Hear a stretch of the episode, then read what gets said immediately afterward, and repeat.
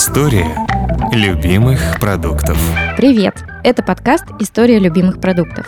Меня зовут Вика Боярская, я журналистка и создательница инстаграма «Домоводство 2.0» о современном быте. А я Роман Лашманов, гастрожурналист, шеф-редактор журнала «Ресторанные ведомости» и автор блога о еде и путешествиях «Вечерний Лашманов». В каждом эпизоде этого подкаста мы говорим про один продукт, который любим с детства или полюбили недавно. Как люди его придумали, как его готовят или выращивают, и почему некоторые обожают его, а другие терпеть не могут. Будем разбираться. Этот подкаст мы делаем вместе с онлайн-магазином «Самокат» и студией подкастов «Норм».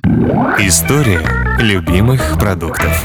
Сегодня мы говорим про один из, наверное, самых будоражащих нервы потребителей и создателей продуктов, про колбасу и сосиски. Да. Давай для начала вообще объясним, почему мы в одну тему объединили два продукта, казалось бы, разных, но, очевидно, не таких уж разных. Вообще мы решили сосредоточиться на только некоторых видах колбас из всего этого бесконечного колбасного мира, из всего этого многообразия. Мы сегодня поговорим о вареных колбасах и сосисках, которые, ну, ближайшие родственники этих вареных колбас, можно сказать, детишки, потому что готовятся они примерно по одной и той же технологии и из, э, примерно из одного и того же сырья.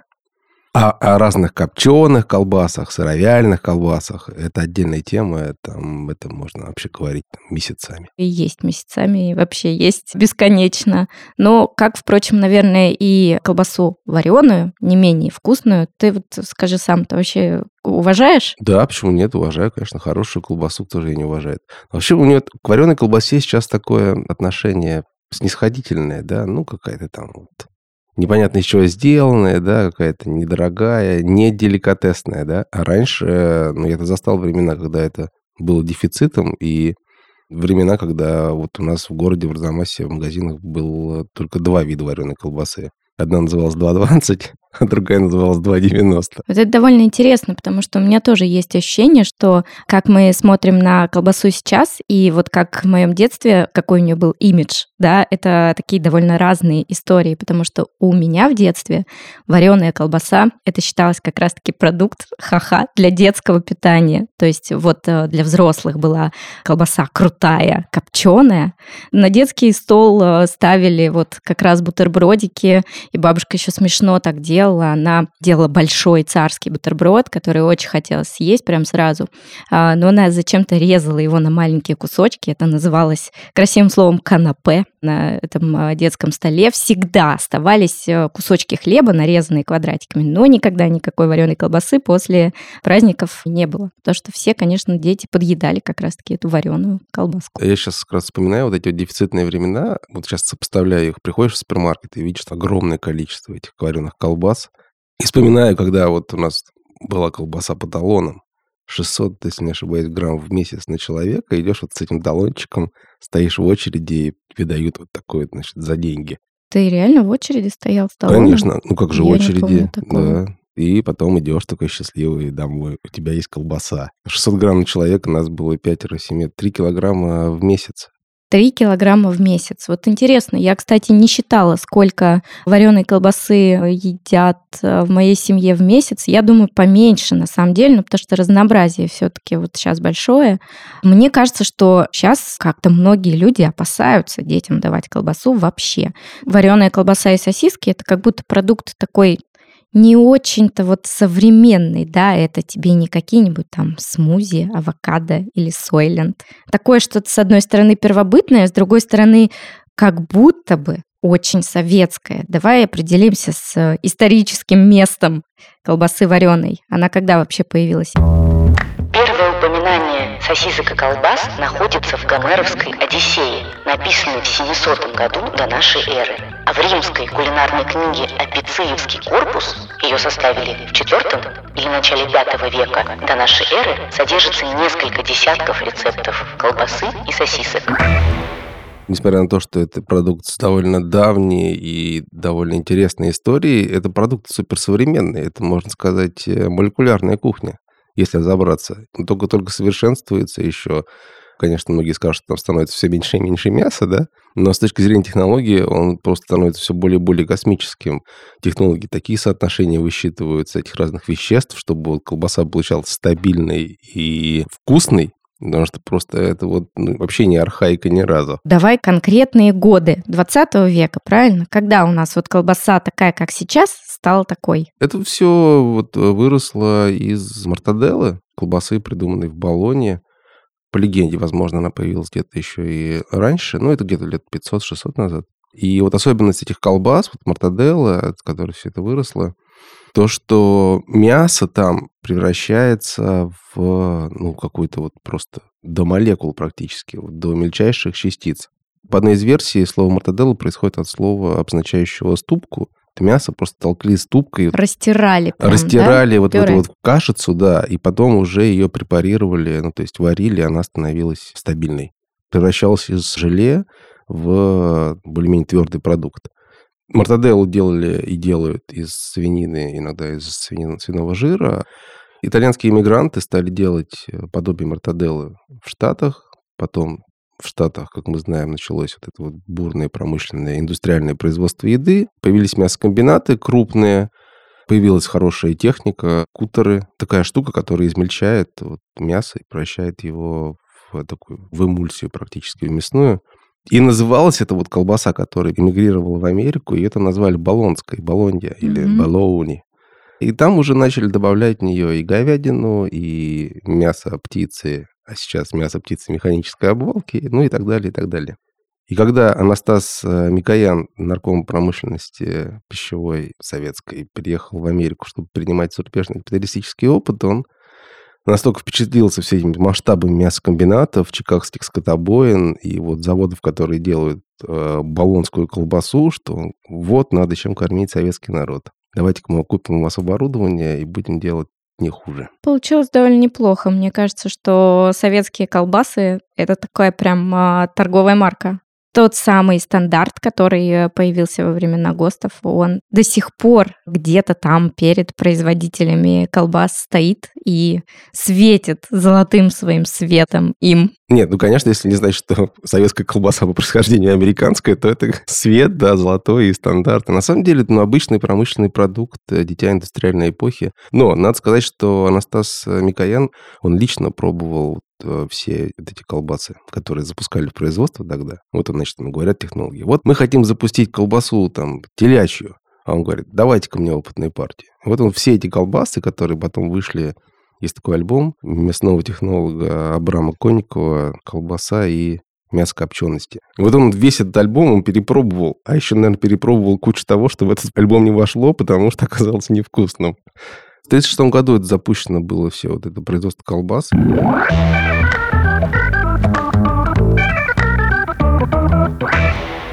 Как тебе кажется, что за продукт вареная колбаса? Что это такое? Ну, слушай, очевидно, что название тут все раскрывает, да, раз она вареная, это значит, что ее уже сварили. То есть там есть какой-то процесс термообработки мяса, и так как я человек все-таки не с улицы, я знаю, что термообработка там важна дважды. Сначала эту колбасу в процессе приготовления очень тщательно охлаждают, но потом уже варят. Ну, то есть колбаса – это один из способов сохранения мяса, продлить его жизнь, вот, да. Когда вот не было холодильника, тогда люди делали колбасу, чтобы вот подольше насладиться, так сказать, и напитаться вкусом мяса. Человеку, который придумал вообще идею самой вареной колбасы, кто-то там, я не знаю, высший разум, Господь или там, я не знаю, внутренний голос сказал, добавь в мясо воды. И он, значит, вот смотрит на стоящую перед ним свинью и не понимает, как это сделать. А потом, когда он понял, у него получилось. Потому что вареная колбаса – это такой ну, мелкий-мелкий фарш, который добавили еще и льда, ну, воды, но добавлены еще и специи, и приправы. И это не просто мясо, разведенное водой, да, но это еще отличный очень часто продукт с своими классными вкусовыми свойствами, с этой интересной консистенцией, необычной, неприродной, а человеческой, да. Как раз сейчас вот интересно узнать, э, как все это происходит на производстве, как мясо превращается в Продукт гастрономической мысли. совершенно не похожий на мясо. Давай спросим об этом человека, который делает колбасу. Наш сегодняшний гость Константин Шенкевич, совладелец и гендиректор компании «Пятачок». Именно эта компания делает мясные деликатесы для собственной торговой марки онлайн-магазина «Самокат». Константин, расскажите нам, пожалуйста, как же на ваших производствах получается из мяса колбаса? Процесс э, производства колбасы, в частности вареной, он наверное, уже не изменен достаточно долгое время, и начинается этот процесс с подбора определенных ингредиентов, в частности, сырья для этого производства. Берется нежирная или полужирная свинина, говядина, берется, если мы говорим про докторскую колбасу, молоко, и берутся яйца, да. Затем идет технология, которая заключается первоначально в измельчении либо охлажденного сырья, которое мы получаем, либо замороженного сырья. Фарш должен иметь определенную температуру, чтобы иметь все необходимые потребительские свойства. Не выше плюс 6 градусов. Все, кто делает вареную колбасу, следит очень строго за температурой при которой этот фарш измельчается. Есть такое оборудование по названию кутер, которое на очень высоких оборотах измельчает все сырье, которое находится в огромной чаше, до однородной субстанции. Да? Нужно очень внимательно следить, чтобы фарш не перегрелся. Для этого используются ледогенераторы, которые в процессе измельчения дают чешуйчатый лед, который технолог добавляет в чашу кутера, чтобы этот фарш нормально был измельчен, да, чтобы когда мы кушали, мы не чувствовали никаких ни жилочек, ни хрящиков. Данный фарш поступает на участок формовки в разные оболочки, коллагеновые, искусственные, натуральные. Натуральная оболочка – это натуральные кишки животных. Соответственно, туда набивается этот измельченный фарш, он имеет неповторим такую мягкость надкусывания, да, потому что все натурально, оно все естественно и все всем всегда нравится. Соответственно, под высоким давлением это все порционируется на вакуумном наполнителе, так называемый шприц. И дальше это на перекрутчике перекручивается, и получается определенного размера сосиски. Маленькие, большие, вот такие, толстые, тонкие, какие хотите, да. И формовщики, формовщицы это все формуют для того, чтобы дальше это все развешивать такой гирляндой красивой, как мы часто видим по телевизору, да, которые показывают мясоперерабатывающие предприятия. И потом это все поступает в участок термообработки, да, так называемый варки и копчения. Они варятся, коптятся, сушатся, и затем уже из печки поступают в цех упаковки и сортировки, да, уже как готовый продукт. Наши деды колбасу, наверное, делали все-таки немножко по-другому, потому что не было таких технологий да, изготовления. 50% успеха – это то сырье, которое используется для этого изготовления, и обязательно соответствие той технологии, правильный, то есть как это раньше у нас называлось? ГОСТ, да, там государственный стандарт или ОСТ, отраслевой стандарт изготовления той или иной продукции, которые рассказывают и до мельчайших подробностей, в частности, что нужно положить, на каком этапе, в каком процентном соотношении в той или иной продукт, чтобы он на выходе соответствовал тому, что мы привыкли кушать, опять же, там, или сосиски, будь то молочный ГОСТ, или будь то докторская колбаса ГОСТ, да, чтобы она была правильная и по вкусу, и по кусаемости, и чтобы у всех было хорошее настроение и не было проблем с пищеварением. Придерживаемся и соблюдаем все эти стандарты. Если вы увидите на продукции STEM самокат, где написано ГОСТ, значит, вы можете быть уверены, что она изготовлена по ГОСТ. Как это было 50 или 70 лет назад, когда в нашей стране после гражданской войны всех, кто отощал, решили немножко подкормить и сделать колбасу докторскую. Она для того и докторская, чтобы люди поправлялись и чувствовали себя хорошо. А вот технологии сейчас и технологии в Советском Союзе, они вообще насколько сильно отличаются? Может быть, у вас есть какие-то цифровые и ультрасовременные методы контроля качества или рецептуры другие? Мясопереработка – это такая отрасль, в которой цифровизация, она помогает и может быть внедрена только до известных пределов. Да? То есть неоднородность э, сырья, особенности его температуры, рецептурный состав, да? использование определенных вкусо-ароматических добавок. Все на процессе фарш-составления, когда человек человек, фаршесоставитель, да, технолог, он готовит очередной замес вот этой докторской колбасы. Нельзя выставить какое-то время, положить там вот только то, что есть по рецептуре. Человек, и только он может определить, по цвету, вязкости, температуре фарша, что этот состав уже нормально сформирован, этот замес уже нормально себя чувствует, и он соответствует тому, что написано в госздании. Конечно, все, что прописано в стандартах качества еще с советских времен, это соблюдается. Но всех нюансов оттуда не подчеркнете. Профессия технолога, она очень ценна, и она центральная, я бы сказал, в мясопереработке, что касается приготовления вареных колбас, да и любых других колбас. Ну и, конечно, я не могу не спросить, а вы сами свою колбасу вообще едите? Ем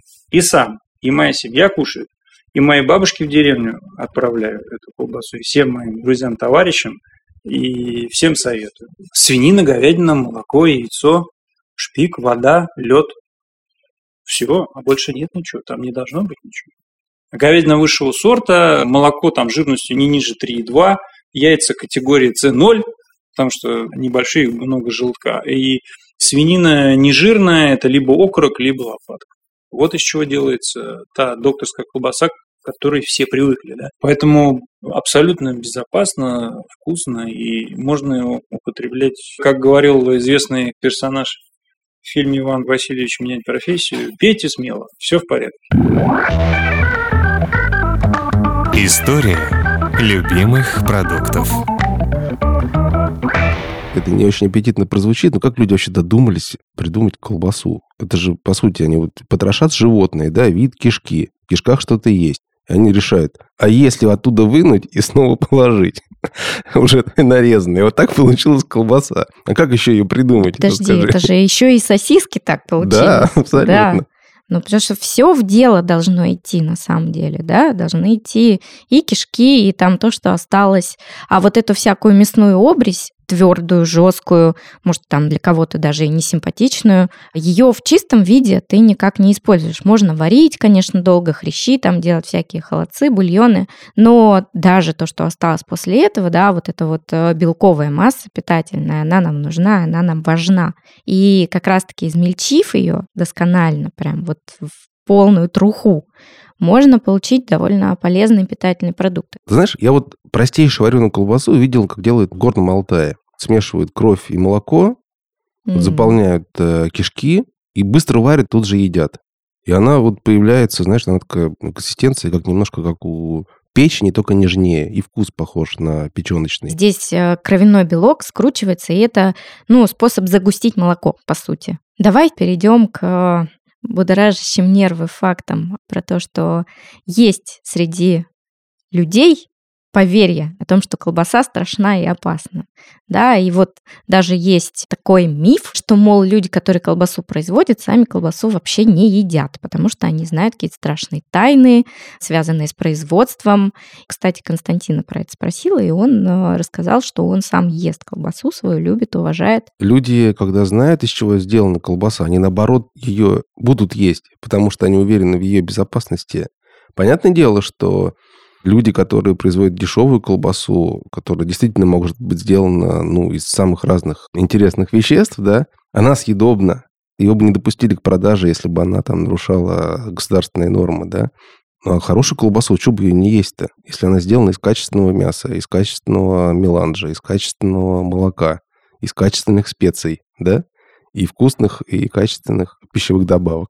Почему бы ее не есть? Да, я так, ел. Так, так, Прозвучало да. страшное слово. Я думаю, есть э, те, у кого сейчас э, сжались э, поджилки, желудки и все прочее внутри. Пищевые добавки-то у нас пугают часто людей. Не зря они называются Е. Е? Что значит Е? Это какое-то вот такое это Е. Это Е неспроста. Да. Почему есть такое предубеждение? Потому что это промышленный продукт. Да? А сейчас как бы вот, если вот в 30-е годы промышленный продукт, реноме у него было качественное, и безопасно, и вкусно, и как бы недорого, ты каждый день получаешь в том или ином виде мясо, да, хоть и препарированное, ну, на бутерброде. А раньше люди не каждый день мясо ели. То есть сейчас как бы есть такой противовес. Вот есть вот колбаса, а есть вот натуральные. Да, вот никаких ешек и там и все такое.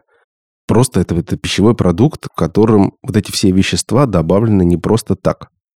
Вот, например, нитрит натрия, который есть практически ну, в любой вареной колбасе, да, только в белых сосисках его нет. Звучит как Белая яд. колбаска. Если да. бы я не знала, что там все безопасно, я бы очень напряглась.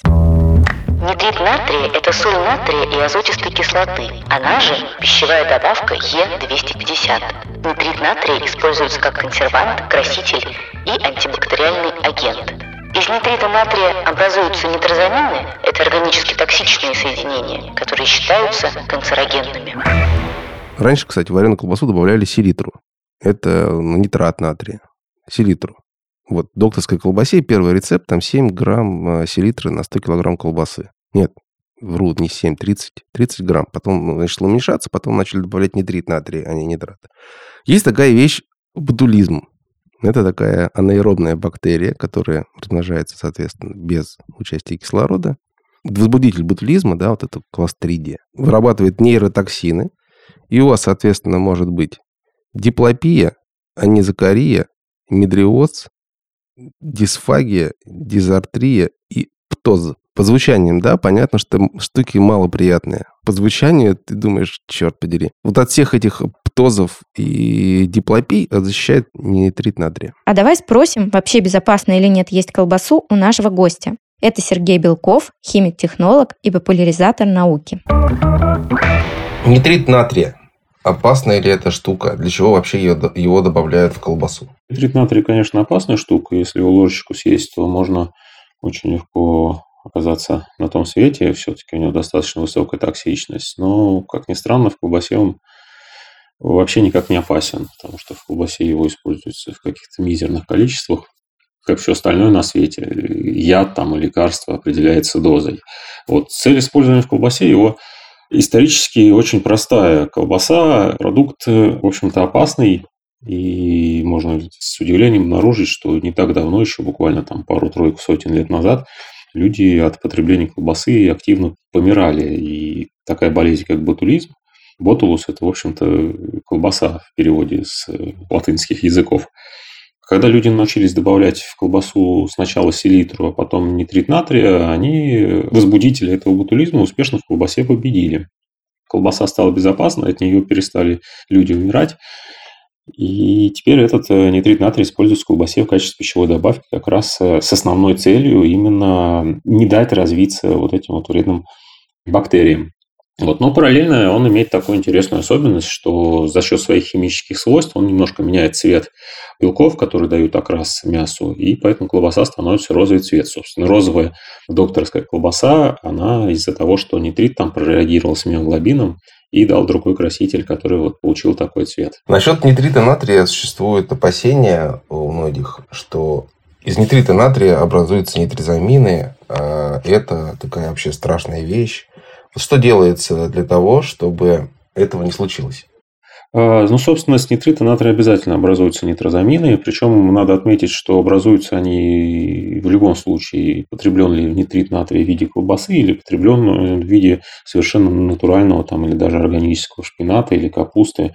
А надо отметить, что нитрит все-таки это такая очень распространенная химикалия, которая есть в природе везде. Не потому, что человек добавил ее, а потому, что природа так создана, она те или иные молекулы в себе содержит, и еда содержит. И опять же, если мы говорим там о каком-нибудь брокколи или шпинате, то нитрита там, скажем так, намного больше, чем в колбасе.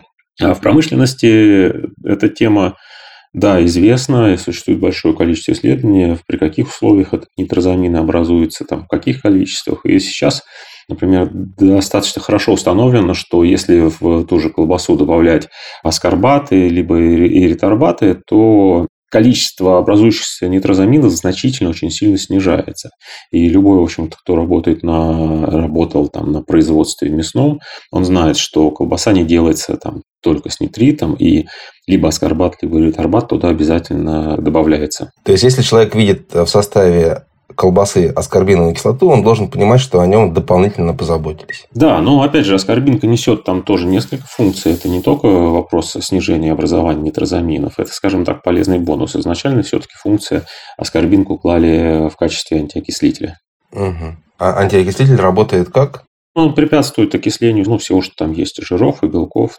Грубо говоря, если в продукт добавлен антиокислитель, то при взаимодействии там, с кислородом, с активным воздуха или с какими-то другими окислителями, он окисляется первым, не давая окислиться продукту. И таким образом, собственно, останавливая процесс окисления. Можно еще сказать пару слов про глутамат натрия. Его сейчас добавляют практически во всю колбасу. Редко встретишь без него.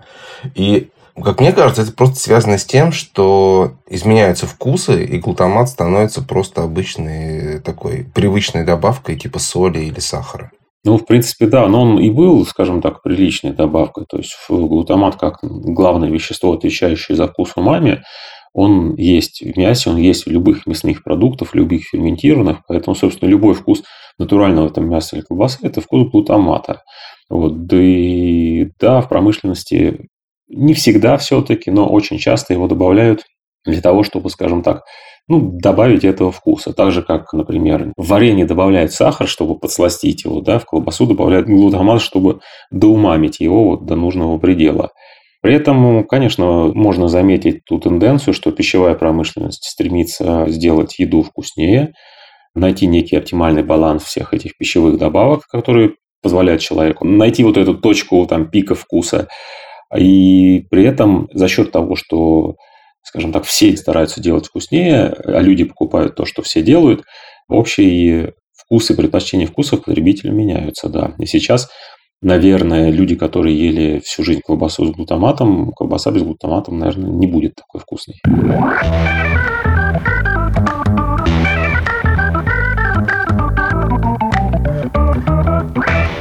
Мы вообще незаслуженно забыли про сосиски, хотя вначале анонсировали их участие. А сосиски это так столпы можно сказать. Одно из самых гениальных изобретений человечества, мне кажется, сосиски. Почему? Представь себе, сосиска ну, в голове. Вот Удобная, есть. компактная. Да, и сразу хочется съесть. Ну да, наверное. Вот, кстати, вот в моем детстве сосиску не было практически вообще. Если там колбаса там попадалась по талонам, сосиски мы привозили из Москвы.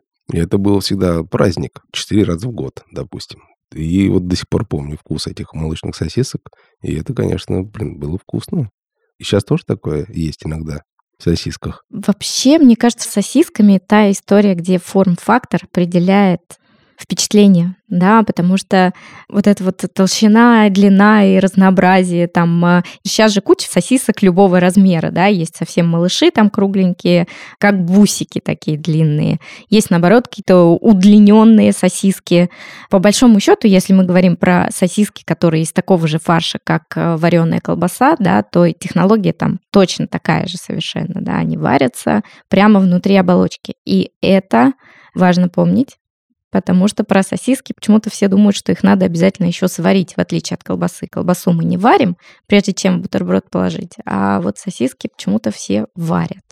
Варим или не варим? Или жарят. Колбасу тоже уже жарят, тут если уже так, да, потому что жарим-то мы для того, чтобы корочку создать, карамелизовать, и если ты сосиску пожаришь, то она тоже изменится. Ну, сосиской надо просто держать в голове, что ее надо просто разогреть. Она просто горячее вкуснее, чем докторская колбаса. Ну, как-то так вот, да? И часто еще в морозилке хранят сосиски, а не в холодильнике. Ого, Ничего себе. Это вот советская школа, да. У меня почему-то представление про сосиски в советские времена, вот там когда-то глубоко в детстве, что это такой был общепитский продукт, потому что это же очень удобно, она уже порционная, да, ее не надо развешивать, разрезать.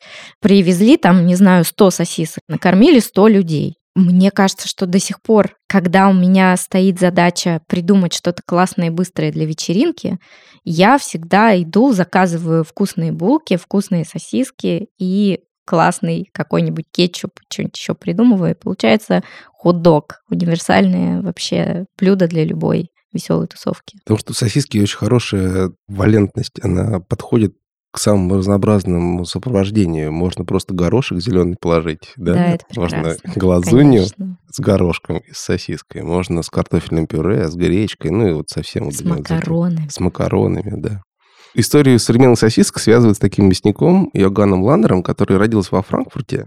А во Франкфурте можно было делать вот эти вот сосиски либо из говядины, либо из свинины. А он потом в начале 19 века переехал в Вену, там начал производство свое. А в Вене можно было смешивать. И вот тогда получились сосиски уже из свинины и говядины. И, кстати, очень странно, что сосиски вот эти вот, которые прообраз современных, да, их называют то франкфуртскими, то венскими. Ага. Причем да. в Вене франкфуртскими, а во Франкфурте венскими. Из-за вот этого мясника, который переехал из одного города в другой.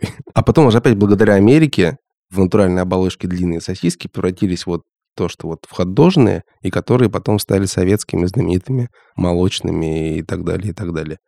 Ну, то есть там состав теперь похож на состав... У нас продается сейчас в магазинах уже венские сосиски, да, и сравнишь с молочной, вкус и консистенция отличаются немножко, потому что технология немножко другая. Ну, там и специй побольше, Ну да, кажется, ну да, ну да. Такие приправленные, пощедрее, а молочные совсем деликатные. У колбасы вареной есть такая вот штука интересная. Она вот вроде бы готовый продукт, но она еще и ингредиент для разных блюд. Вот и у сосисок валентность, да, и у вареной колбасы тоже довольно большая гастрономическая валентность, потому что, например, можно вспомнить, что это же, можно сказать, праздничный продукт, потому что оливье Многие до сих пор используют докторскую колбасу ну, молочную в оливье. Ну, мне кажется, не только в оливье, да, а вообще как замену мяса в э, куче всяких разных блюд. И там я видала и в солянку, Солянку, могут да, порубить, да. и, кстати, и сосиски тоже в солянку, и какое-нибудь вареное мясо, и обязательно мелко порубленную колбасу или сосиску именно вот такую вот вареную, да, туда в солянку. И куда же уйти от э, детского меню во всех ресторанах? Сосиски, осьминожки. Почему-то все повара, которые считают, что необходимо детское меню, обязательно включают туда сосиски, осьминожки. Я вот буквально позавчера прилетел из Уфы и там нашел на сайте торговый центр «Центральный», это бывший центральный рынок, там, значит, фудкорт, и там какой-то бистро с башкирской кухни. И я открываю меню, а там эти вот Ладно, осьминожки. Там вот эти сосиски, они разрезаны как бы вдоль, но не до конца. Причем каким-то узорным ножом, таким, знаешь, резьба такая, да, как наличник. И все это свернуто в сердечко. Я пошел специально посмотреть это вживую, но там, к сожалению, не было на раздаче. Это, видимо, готовится под заказ. Красота. Такой карвинг, да? Не, ну это, конечно, может быть комично, а может быть вполне даже и вкусно, и прикольно. Особенно мне кажется, что если обжарено, да, например, колбаса или сосиски, там э, появляется классный контраст текстуры между хорошо зажаренной корочкой и плотью мягкой, по-прежнему нежной внутри, и очень даже ничего. Я вообще очень люблю жареную вареную колбасу. И даже, наверное, еще больше люблю вареную вареную колбасу. Ну, то есть дважды вареную колбасу выгибается какими-то непонятными вот этими, как это, чашами, как это называется. И опять мы к какой-то молекулярной кухне Не, ну это приходим. очень вкусно. Она становится как-то более упругой, что ли, и она становится вкуснее. Я не знаю, как это сейчас объяснить, почему. Ну, как-то она сосредотачивается, что ли, так, соберись. Такой, и становится вкуснее каким-то образом. А потом еще можно эту вареную вареную колбасу еще и поджарить. Это вообще бомба. А в Италии, знаешь, что делают из вареной колбасы? Вот не понимаешь, из мортаделлы. Что можно сделать из мортаделлы в Италии? Мороженое.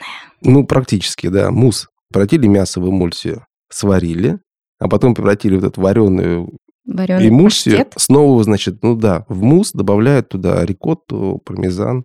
Очень популярная штука мортаделла Ну, мусс. то есть это колбаса, которая перерабатывается в мусс. Возьми кусок Мгм. докторской, добавь рикотты, пармезан, там немножко перчика, соли, потому что рикотта не очень соленая, да, надо чуть-чуть соли добавить, и так блендером, пухлым Такая комбайном. намазка. Да, да, да, да, да. Мгм. Можно там устроить тоже карвинг, сделать розочки. Я, ты знаешь, все-таки сторонница самого классического способа употребления.